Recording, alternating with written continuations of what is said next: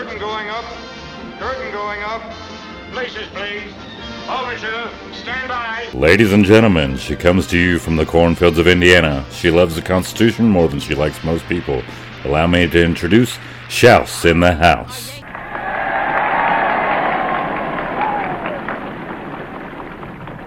Um, okay, Wayne, uh, I'm so glad that you're joining me today. Um, I want to first give you the opportunity and talk about your life prior to. So, um, tell me a little bit about what you did for work, like what part of England you're in, things like that. I'd love to know more about you as a person. Sure.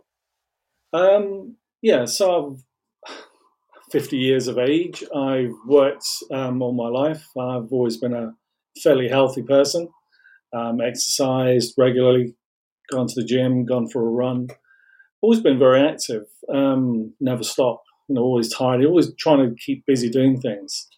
Yeah, um, and then things changed, don't they? What type of work do you do? If you do, or did you do? I guess I should say, if you No, don't mind me. I, asking. I still, I still work for them. Obviously, I, I haven't actually been there in seven months. Um, hopefully, they'll take me back at some point, but uh, we have other discussions to come next week, so we have to see what happens. Um, so basically, they are a retail company, food retail. Um, I've been with them for about eight years now. Um, before Okay. that, I used to work for a, a food manufacturer uh, called Weetabix. I don't know if you've ever heard of them, um, but I was with them for 21 years.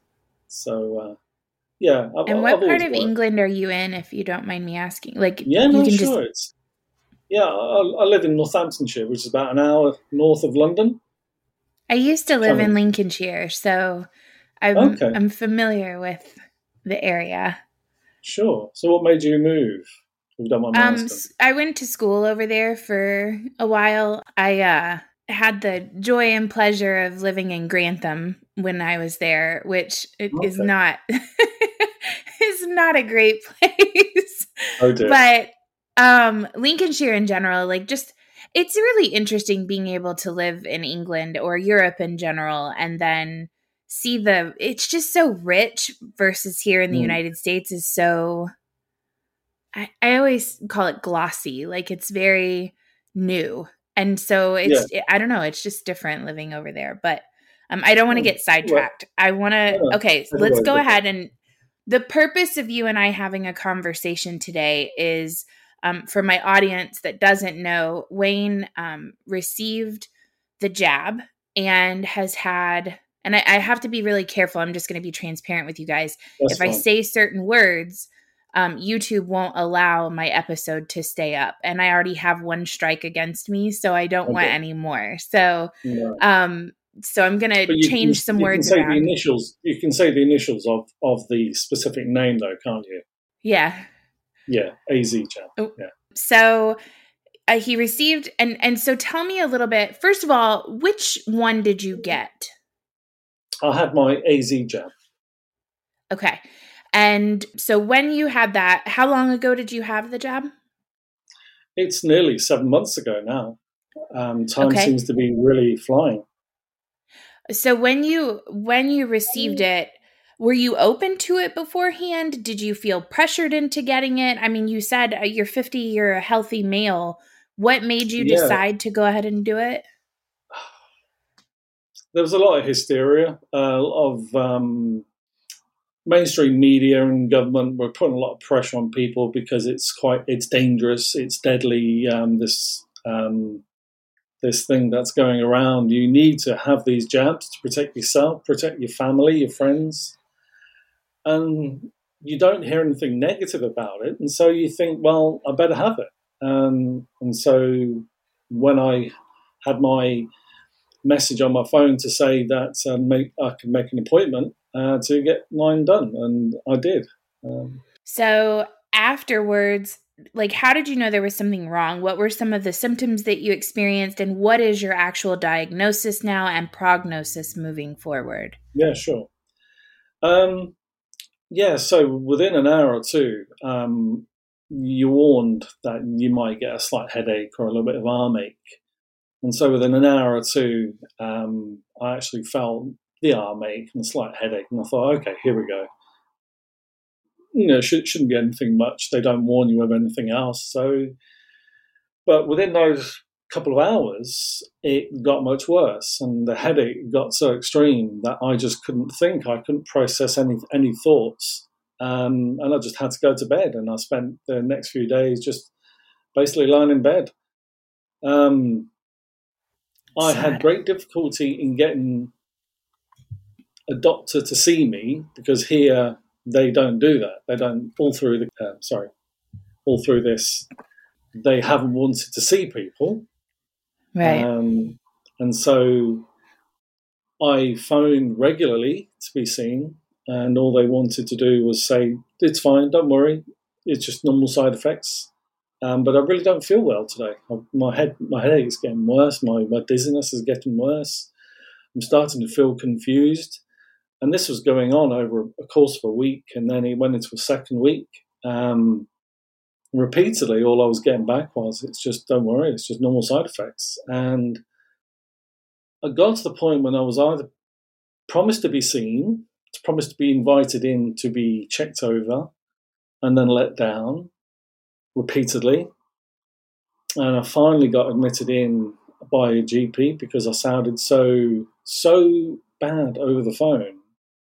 Um, I was delirious and I was not making much sense in my my words. And within seeing me within minutes, he called an ambulance because I was struggling to walk down the corridor. Um, I shouldn't have driven there, but I did because by that point I'd lost my consciousness, my, my thoughts, my train of awareness of how bad I was. Um, So, Wayne, let me interrupt you really fast. If here in the United States, if you had gotten to that point, you would have just driven to the hospital and gone to the emergency room. So, when you're talking Oh. about GP, you're talking about like a Mm. physician, like a doctor's That's office, right. just a traditional, and they wouldn't see you. no, I mean, if I'd have realised how serious my condition was, I would have just gone straight to the emergency room or the A and E, is what we call it here. But I'd lost that awareness, and so when that's gone, you just accept that. Oh, you know, I'm being told, "Don't worry, it's fine," and you just accept that. But when I was finally asked to come in or told to come in because I sounded so bad, and they said, "Well, we're going to call you an ambulance straight away," um, and they checked me over, my blood pressure was 203 over 120, which is extremely high. Oh my gosh. And he said, "Well, we were going to tell you to make your condition sound worse than it is." Um, just so you got we don't sore. have to. I know, just so you got sore quicker and much more in depth. But we don't need to do that now because your blood pressure is far too high. And that turned out to be a side effect, a new side effect then of having these jabs. Um, so when they took me to the hospital, they obviously checked me over, um, and I was in there for 11 days. Um, had um, CAT scan, had MRIs, I had um, a deep ophthalmic scans to actually just check there was nothing going untoward going on um, through my retinas and everything else. And then I had a lumbar puncture. It was evident after they did the MRI scan that I had brain tissue damage, um, and they told me this. And I had two consultants both tell me in a prognosis that going forward they saw as being likely that I develop MS and or dementia. They still then carried on to do these the ophthalmic scans and the lumbar puncture, even though they didn't need to. And if you've never had um, a lumbar puncture, I wouldn't recommend it. There's so many risks involved, possible risks. When you're some- saying lumbar puncture, is that a spinal tap? Is that what? Yeah, there's there's different terms for Okay. it. Yeah, that's that's what we call it here. It's obviously very Okay. similar. It's e- very equal to a, a woman having a um, Epidural. epidural. Yeah, um, the pain is incredible. Um, going right into your spine with a needle, it's so dangerous. Um, the risks of being paralyzed are so high, but they don't tell you this. They say there's a slight risk, um, but um, bear in mind I've been in hospital for 11 days. I'm I'm on morphine to get through the pain anyway. So you just accept things. And I found out a friend of mine, she had a similar problem, and she's basically been laying in a bed for the last four or five months because it didn't go right. Um, but they don't warn you this. Um, so I did eventually get discharged, and I suffered some neck issues connected to my lumbar puncture because obviously when they drain the fluid from your spine, it's almost as like your neck, your head, it feels loose on your neck. And this is the problem I had for a few months and it caused quite a lot of pain. Uh, aside from everything else that I'm dealing with, I mean, i have still been left with dizziness, uh, mental fuzziness, and it, um, it gave me an altered gait. Um, so it's clear that when I'm walking, there's there's an issue. I don't have full coordination. Um, fortunately, I never developed seizures or shakes as, as a lot of jab victims do seem to do. But um, yeah, over the months, the the prognosis um, has still been there at the back of my mind, and obviously I just deal with it day to day. Um, haven't really had much input from doctors or consultants for many months because over here it's just very difficult to actually get anybody to see you because they're so backlogged with other things going on in hospitals. Um, so four months later, I saw a, a, neurologist, and because my condition had been um, getting worse, shall I say, the headaches have been more extreme, the dizziness. Um, I had some more MRIs done very quickly within a week. Um, there'd been some major changes to the activity in my brain. Um, so originally, the MRIs showed white shadowing on my temporal lobes, which is quite indicative, and it's quite similar to a lot of other uh, people who have had these um, jabs. I've found out. I've just been asking questions people on social medias. Um, but there's been a major change over the last few months. Um, they're not too sure what it means. They still don't know the prognosis for sure. Also, they've given me this MS and or dementia. But now some of them say, well, maybe that's not the case, but they still don't know what it means.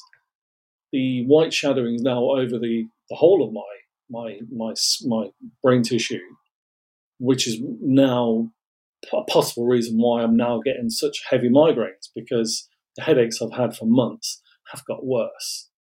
So, um, a side effect of the, the jab is high blood pressure. So, I've been dealing with hypertension ever since. And it's something I've never ever had before. But so the blood pressure medication I've been on from being discharged from hospital has been steadily increased over the months just to try and combat it from day to day. I do daily uh, observations for your blood pressure checks. So dealing with that, bearing in mind that's one thing, and then the pain relief has been increased steadily because the pain's been getting worse, which then turned into migraines. Um, all seemed to be going fine up until a couple of months ago, and well, probably about a month and a half ago now, I got such extreme headaches, and I couldn't keep up with the pain relief, and I ended up being rushed into hospital. Uh, this happened on two different weekends, and it turned out I had brain inflammation. That was the two times that we were scheduled to speak to one another, right? This is it. Yeah, it, it's it just really unfortunate um, yeah, it was just quite. I thought I was progressing. I'd had some um, of a certain product that is available in America and this country doesn't want to stock it. The, the GPs can stock it. They used to stock it um, many, many years ago. Begins with an I. Um, and I managed to source them from a friend, and it made amazing differences to how I am the brain fog or fuzziness amazingly cleared within a few hours. I'm still not 100%. I'm still got my neurological issues, and I probably will um, for the rest of my days. It's, it's, just unknown. Nobody really knows what's happening. Um, but fortunately, when I was released on the, the second time, um, I got some better pain relief. I've got more migraine medication, and that seems to be controlling things a lot better. Um, I do have to take a lot of medication, which is the unfortunate thing. Um, but the doctor seemed in agreement that that's okay, that's fine. Um, and I spoke, spoke to my GP a couple of days ago, and he still seems fine with that. And um, so, yeah, it's one of those things that you have to just keep pushing on and progressing through, and hope that the next day is going to be as good. Because I've had a very, um, a fairly good few days now, and I've actually been able to get back outside, enjoy some sunshine, actually go for a walk today, which I did just a short while ago. Um, and I will pay for this tomorrow. I will be fatigued. Um, it's just something that I do seem to still get. Um, I even joined a gym again recently. My GP told me I needed to be getting more exercise. And bearing in mind that you're suffering dizziness, your just your normal everyday neurological problems that I've had for seven months and he tells me that I need to be doing some more exercise. So okay, I, I, joined, joined my old gym um, first time in seven me get months. right on that. um, and I did some cardiovascular work on a on a stationary bike, and I went onto a treadmill, which I have to hold on because of the dizziness, and I, I just can't walk fast normally. Um, and it felt great. It's strange to feel dizzy, but you progress and you push yourself through it. But the two times that I've been, each day, I felt so exhausted the day after. I just can't do anything. And I've just basically laid on the sofa, not doing anything for a day or two because I just feel so exhausted. Um, I'm trying um, alternative things like um, supplements um, basic things just to protect your immune system a bit more because once you have a jab, what they don't tell you is that your body's depleted of its own natural immunity now.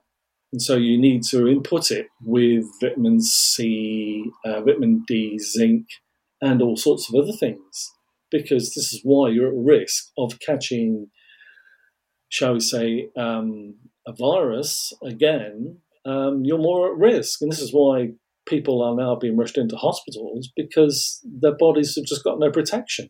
Um, so I'm listening to my body that way, um, taking some smoothies, taking some more healthy fruit drink, just trying to boost my immune system a little bit better than it was. Um, but you, you, don't want you get warned about any of this.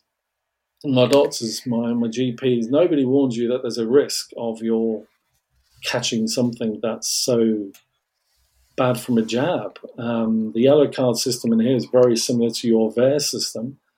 It has some um, startling figures of people being injured um, and sadly who died from their jabs, but they don't warn you this beforehand. You just roll up to the, your clinic, your drive-by marquee that they had at the doctor's surgery in my car, they jab you, and then they give you an information leaflet. And basically, it's a very basic form that states, um, oh, there might be some minor side effects. And that's all they tell you.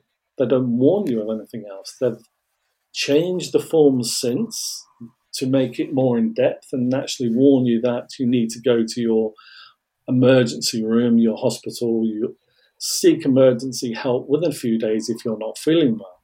This is seven months later that they're actually making this information available.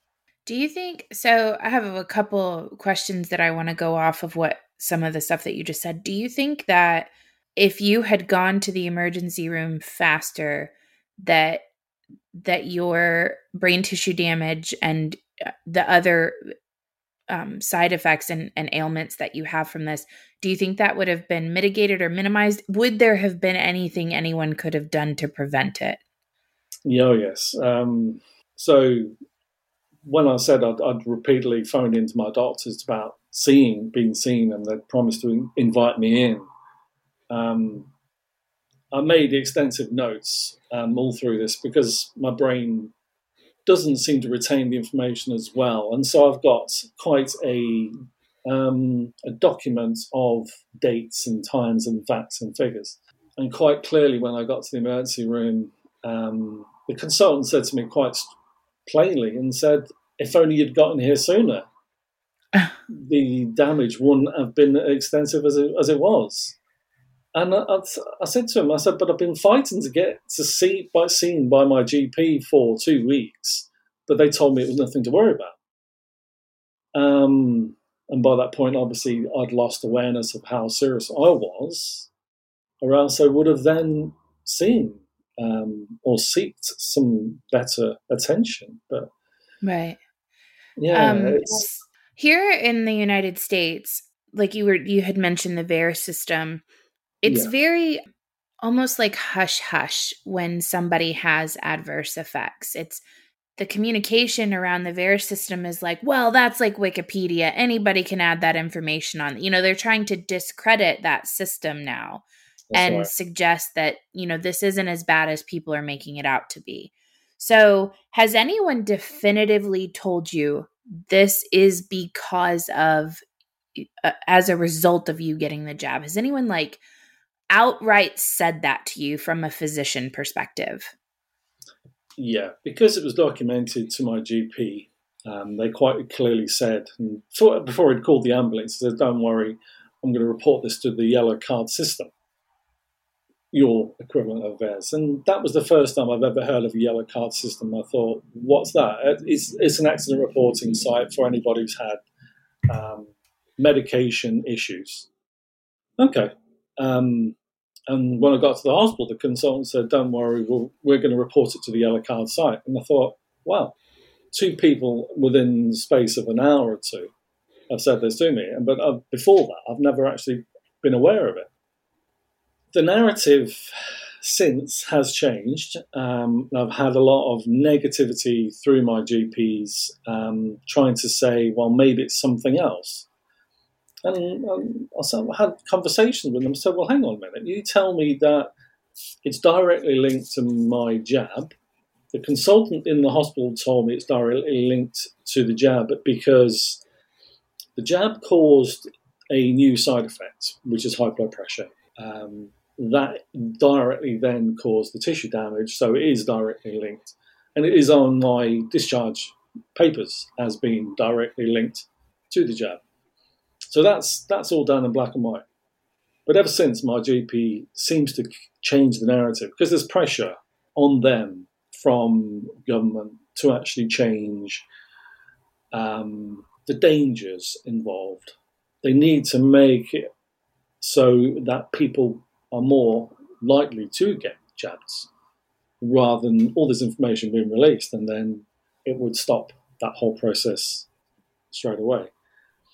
So what I then did, because I had this doubt in my mind that I was actually not actually been logged with the card system, so I actually did it myself a few months after.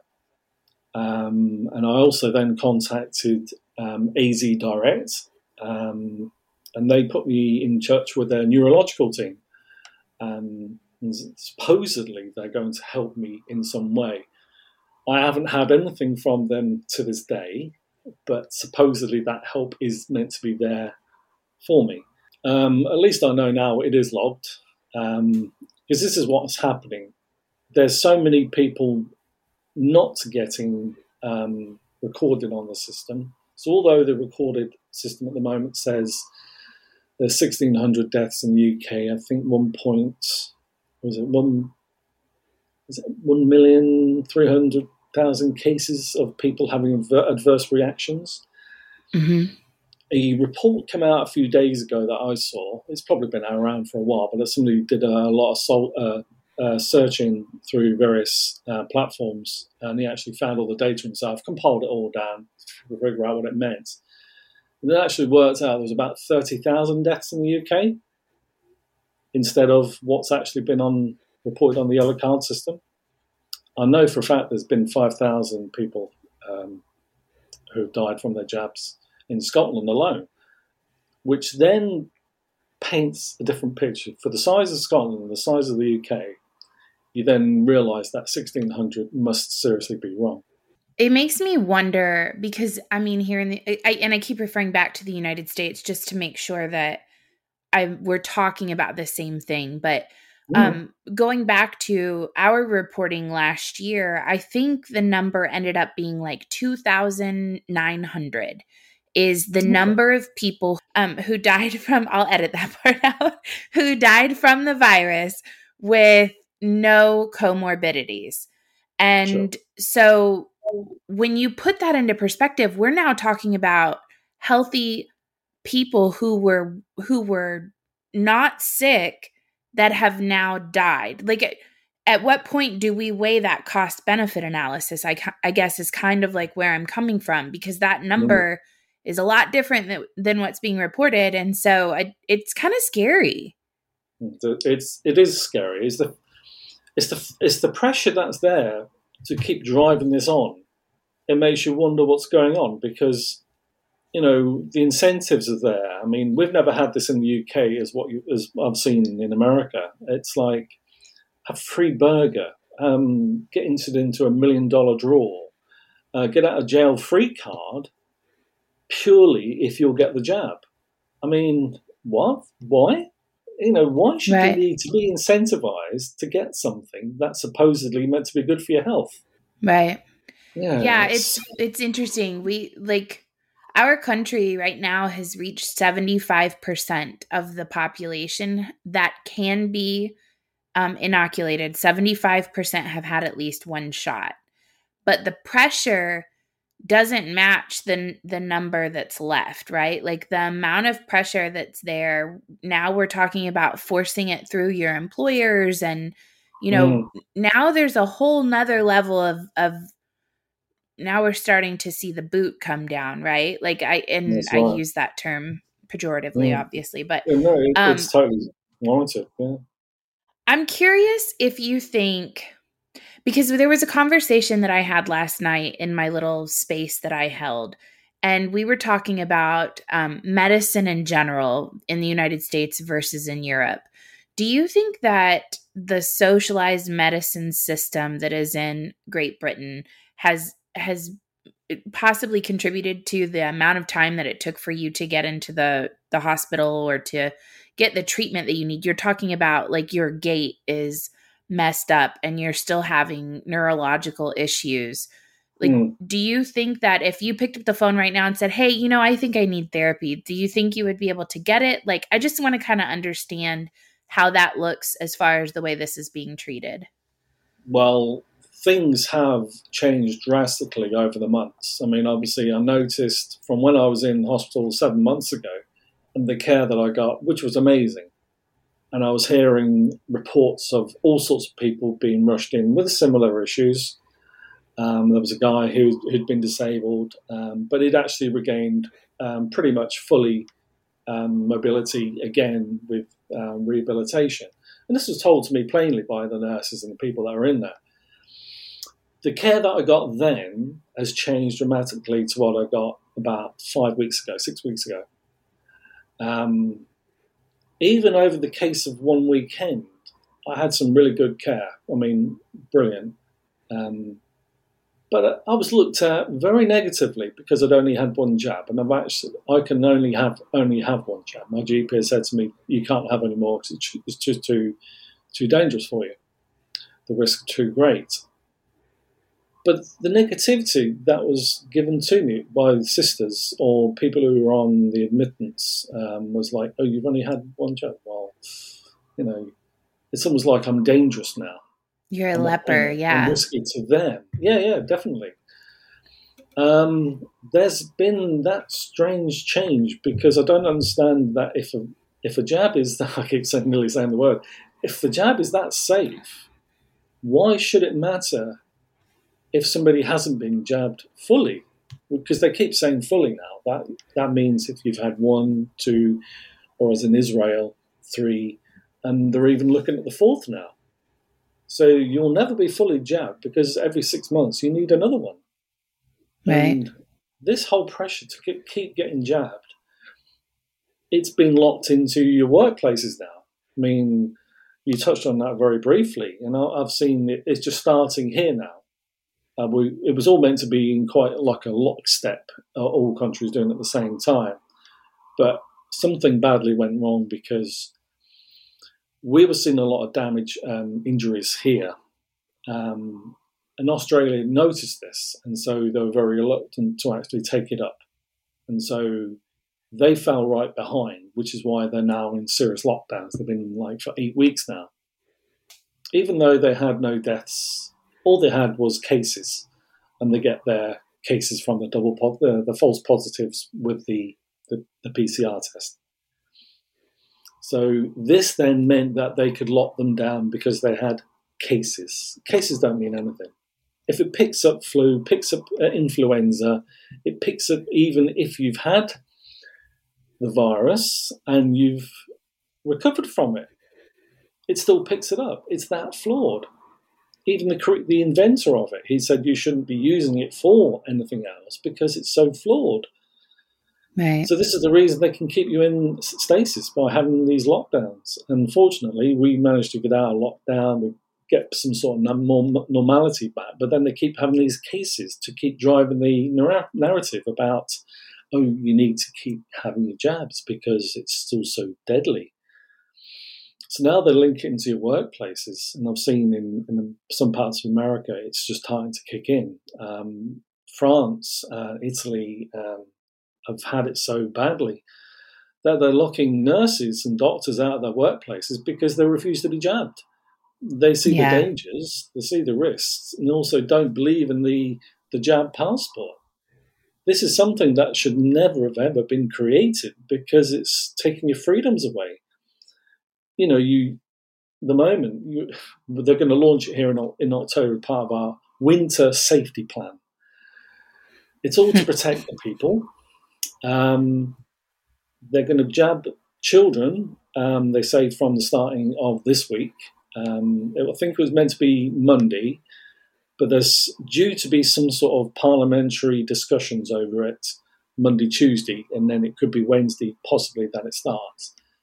The JCVI, which is the equivalent of the CDC in America, um, says you do not need to jab children. It's not warranted. They're not at risk. There are actually more risk, more chances of harm from the jabs.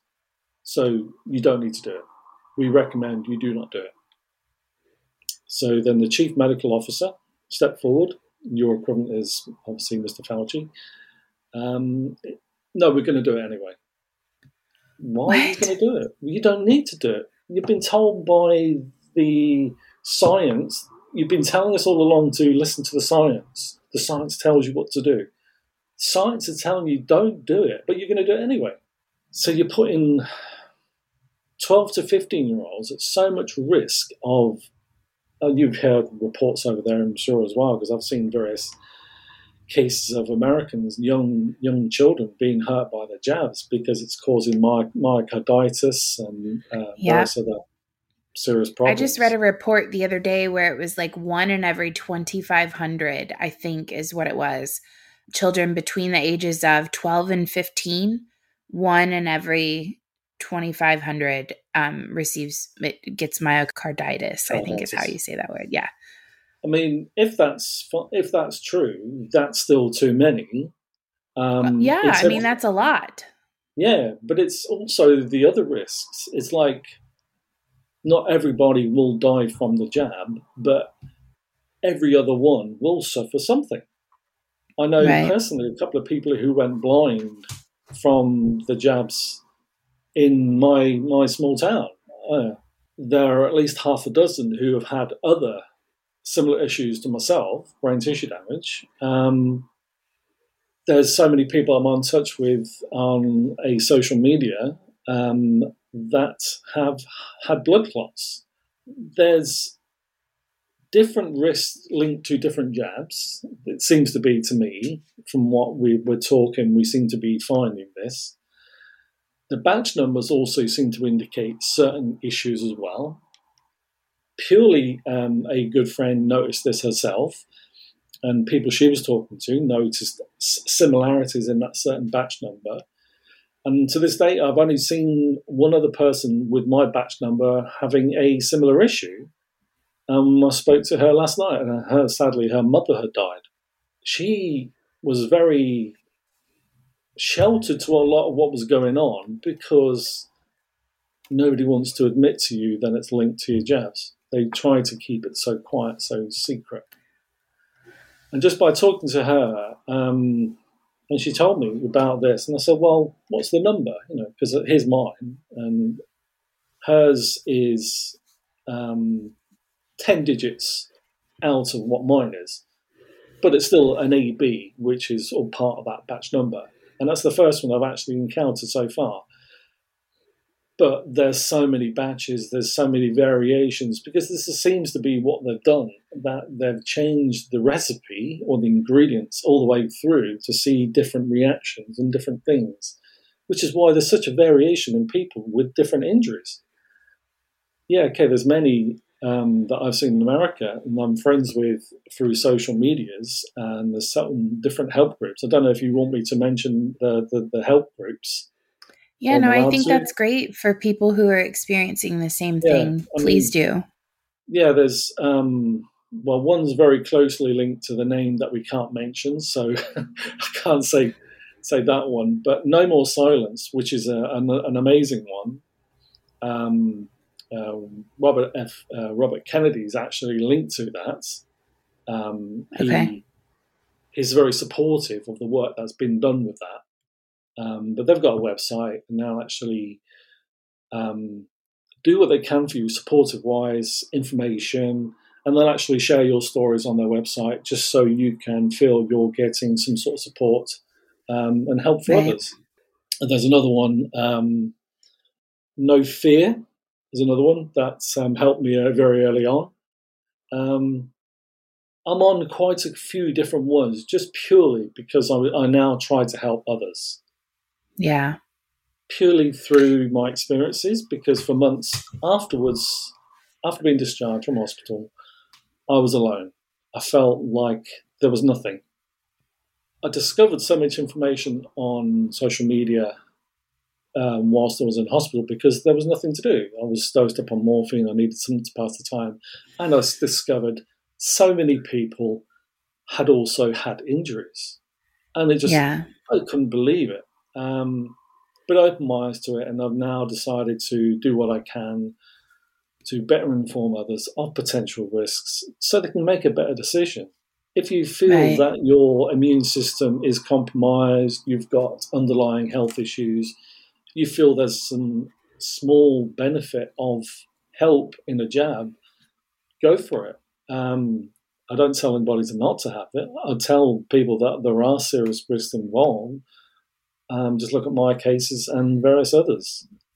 Um, Long term data is the problem, though, because these uh, things are still in trial for another two years. Um, right. This is the scary thing, isn't it? Yeah. Do you feel like there's a concerted effort to kind of silence people like yourself in your experience? Because you said that when you first came out of this or when you were first dealing with this that you felt incredibly isolated? Do you think that's done intentionally so that so that you're not able to help people or not able to i guess inform people so that they can make the right decision for themselves? Um certain social medias do um, censor heavily hence why you can have to be very careful when saying certain words. Even texting, messaging on social medias, you have to alter your, the wording of certain things, or else you will get uh, suspended, banned. I've had uh, banned for a few days at a time purely for innocently saying something, and then discovering that I've said something bad. Um, so yeah, there is something there that they do want to stop the information being seen, um, but the words do get out. Unfortunately, the more popular you are, the more um, traffic you seem to be driving, you will get suspended and you will probably get banned. Yeah. I mean, there's been quite a number of celebrities, um, um, famous people who've spoken out repeatedly and sadly, they are no more. Um, their message is still getting through because they does decide to release via various other platforms like BitChute and um, message sharing sites who then can then share with others. Um, so the help is still there, and obviously, if you are careful, you can still stay kind of um, below the radar a little. Um, and so far, right. I've been very lucky. Um, I've only had um, a day ban or uh, now and again because my aim is just it's just to help people. Um, I've been through a heck of a lot. People have been through way worse than me, and the poor people that actually end up losing a relation purely for doing something that were told was right to do by the government or the media. And the media are shocking because they won't even print any of this. Um, and they don't get the chance that's, to voice. That's why I wanted to have you on. I feel like when I came across your story, I was like, wow, I wonder how. And provided this has been a little bit earlier on in this process, it's just been a mm. while for you and I be to be able to sit down yeah, with yeah, one another. Fun. But it it makes me think about like, wow, I, there are a lot of people out there maybe that are experiencing this, but I'm not hearing about it. I'm I'm certainly mm. not hearing to the degree with which you have been through. So I think mm. that it's important to have these conversations to help people make informed decisions not Definitely. necessarily to say do or don't do it, but that it's not just going to be a sore arm or a headache. There are other potential things that that may be involved. So um you've touched on government and media, so I want to talk about those two things for a second. How do you mm. feel about the government now being involved with mandating this, right? Like we're starting to get to the point where it feels very authoritarian as far mm. as this is concerned. And then the response from the media almost like inviting it. In the past, the media was supposed to hold the government accountable um, across the, the world, right? Like that was their responsibility was to be kind of that additional check and balance. They call it the fourth estate. Mm. Um, so talk to me a little bit about what your thought process is there. So I mean, around the world, the press have always been free to print whatever they deem is in the public's best interest. Right. So if something that is going to harm them, that's um, going to put something in a bad light, whether it be the government, celebrities, whatever it will be, they're always there to print that. All through this whole year and a half, there's only been one narrative regardless of how many people who've been injured, um, whatever their experiences, cases, whatever, as long as it goes with the government narrative, that's fine. I've spoken to various um, columnists in the newspapers, and a very interesting story. Um, I've had some very good replies from some of them um, here in the UK, but they're just not allowed to print anything because there is this draconian emergency law in place that stops anything going against the government narrative. We had a recently new six month updates um, put in place again because the six month law had run out. So basically, they had to reply again for the emergency um, laws to be put back in place.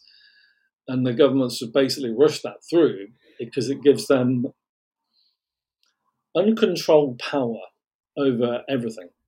So basically, even though the jabs um, aren't cleared for use, um, because it's under emergency law, they can basically say they have the mandates to then say, we deem it necessary um, to protect you, to protect everybody, but you should have it.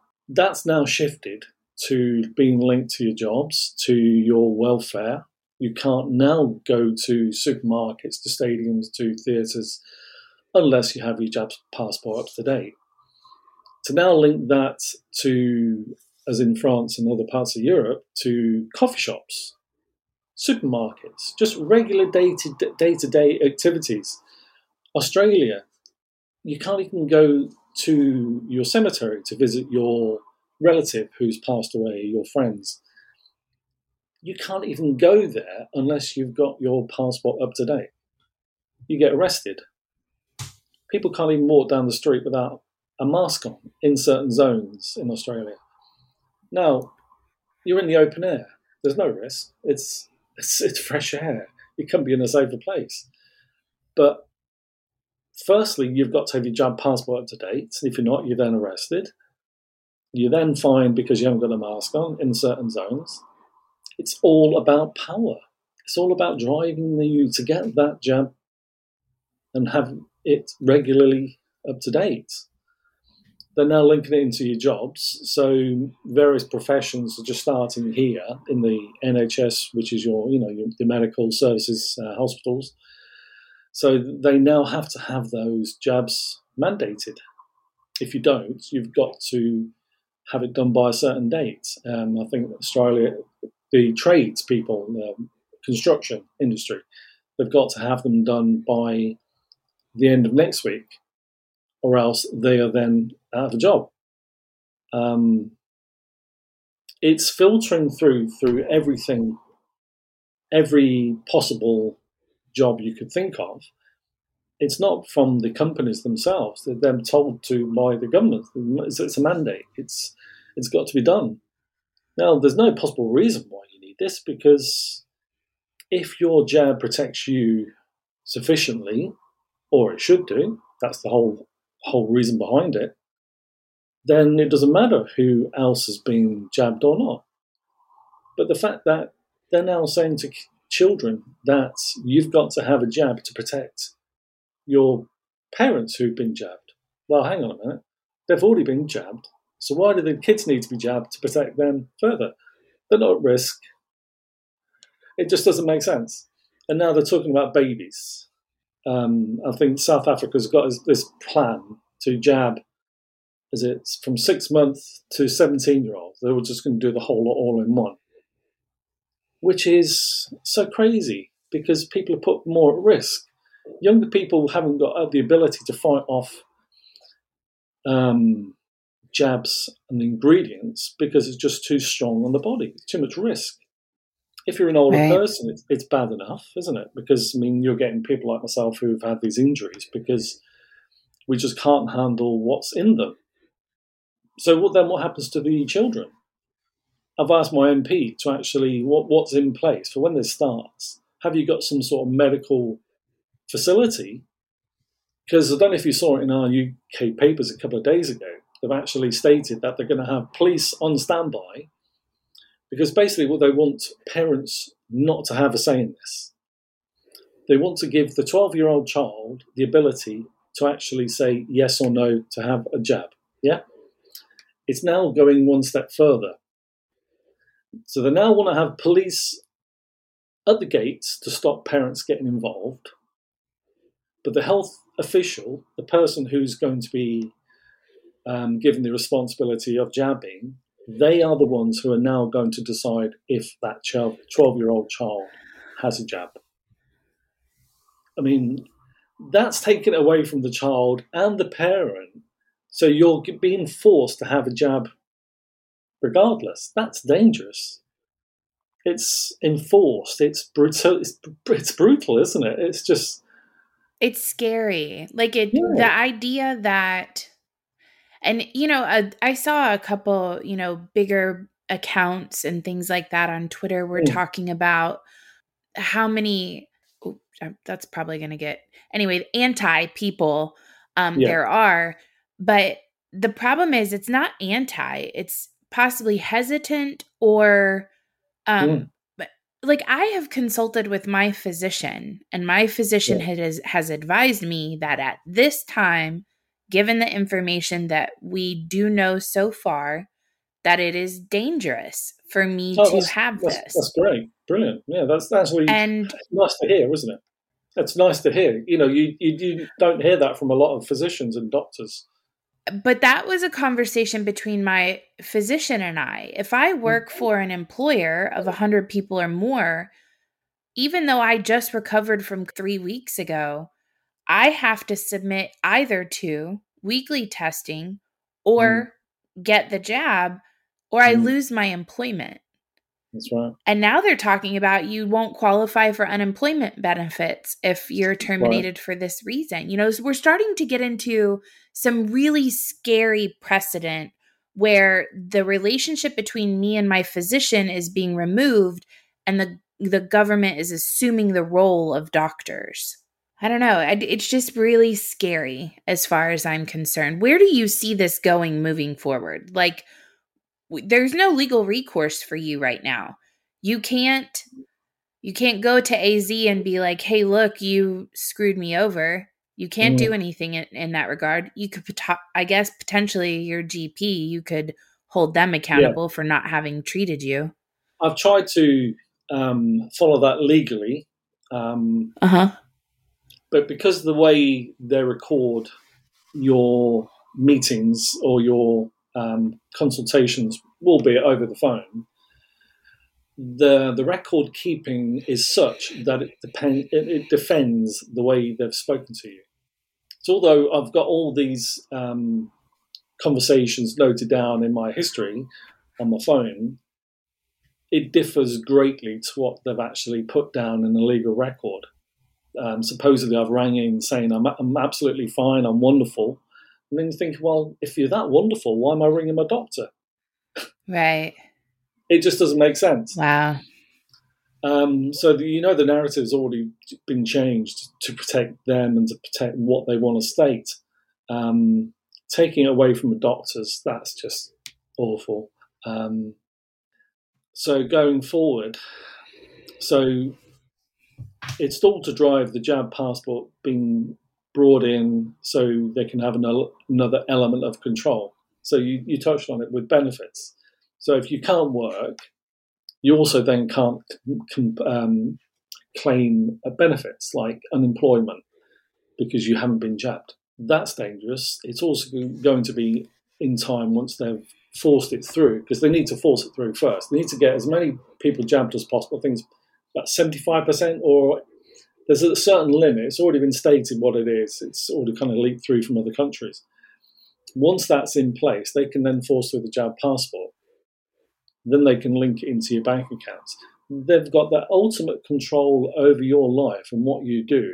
Do you think that, that is this is horrible. an attempt to eventually move into the Chinese version of the social credit system? Because that's what it, I mean. Like we're getting into like discriminatory behavior. Mm, it's been mentioned that way. There, there is a, a guy um, on Twitter. I can mention it, I guess. Yeah. Um, and he was linked to the government. He's actually a very knowledgeable person. He's actually pointed out the certain ways forward, um, and that is basically what he's, he's already looking at in, the way it is. Um, you have to live a healthier lifestyle. You basically are deducted on the way you want to live in China, for instance. Yeah. You have to not go above your carbon limits, your um, so if you want to travel regularly, you're restricted because, um, sorry, but you haven't lived a healthy enough lifestyle. You haven't bought the right products. That's where you've got to stop. Basically, you're being restricted. Now, I wonder if that then rolls out to other people, like people in in the media, certain celebrities, big big name people who travel for a living on their private jets. Right. Well, Politicians. Surely there's a difference. I mean, right. there's, a, there's a much bigger carbon footprint left by somebody else with a private jet than me just going down the road in my car. Yeah. Surely. It's, yeah, it's definitely a two tier system, isn't it? It's, it's quite scary where it's going. There's um, a lot of people trying to make a difference. Um, seeing protests in America and there's ones regularly here in the UK of people just trying to make a difference, just trying to say, look, this isn't acceptable. Um, they're now trying to do these protests to stop the children being jabbed because, again, that's a scary precedent. Um, there's enough people being put at risk health wise, let alone kids. And I contacted my MP just to say, look, is there a health something in place to try and save a life? Because the chances of a child dropping down, you know, with something serious are so much higher than an adult. Um, I, I was, I'm, I'm, I'm, I'm afraid for the from you know going forward. You can just see what's going to happen. There's just going to be left, right, and centre kids dropping. It's um, it's horrible. Well, I hope for England's sake that that's not something that moves forward. I think if I think that would be I mean, already we're we're to line in the sand moments here in the United States. I think with some of the um, some of the decisions that have been made and rolled out here recently. But if if you start talking about parents being removed from conversations with twelve year olds being um, jabbed, I, mm. I think you're going to start seeing some some some different reactions here in the United States. I I don't see I don't see that going over very well here. So it was in uh, two online newspapers, um, the Guardian and the Telegraph. They actually had that on their front pages on the digital version. Um, actually removing that choice from parents and the, the pupil, um, and that just sounded very scary, very draconian, very evil, um, yeah. which is alien to the life that we lead from day to day. To all of a sudden have your freedoms taken away from something that's been fought for for your freedoms for many years. Um, right. American, it's, it's, part of your constitution. You know, your your my words aren't very good because I get very fuzzy, but it's something. It's okay. It's something you fought for much strongly than a lot yeah. of other countries, um, and that's just been erased, isn't it? From what yeah. I've seen, it's horrible. Yeah, it's really hard. And I'm probably, I mean, I'm still very much in love with our Constitution. I'm still, mm. I'm a very freedom loving individual. And to see so many people not just be okay with it, but almost ushering in the idea of government control is just disgusting to me. And I have no problem mm. saying that to anybody. And I don't yeah, care if it just, gets taken down for that reason. So, Mm. Um, it's it's really really gross to see people wanting the government to to take control. That the shedding of responsibility for your yourself and your family that's mm. un, you know it's unexcusable as far as I'm concerned. So um, Wayne, I am going to let you go because we're approaching an hour.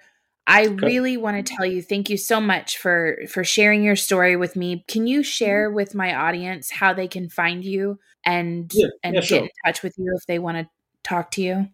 Yeah, sure. Um, on Twitter, I'm on all social medias as the same. Um, it's at Wayne TLC.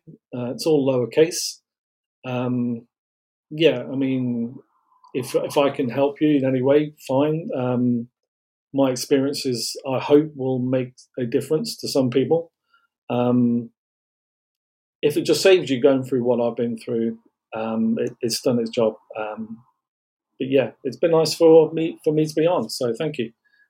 No problem. Thank you, Wayne. You take care and have a great day. Thank you so much for taking the time to listen. I hope you enjoyed this episode. If you'd like to be notified whenever we have another episode come up, please subscribe. We are available on Spotify, iTunes, iHeartRadio, Google Podcasts, wherever you listen. Please make it a great day in America. This is the country where few people leave, too many people want to enter, and dead people still vote. Take care.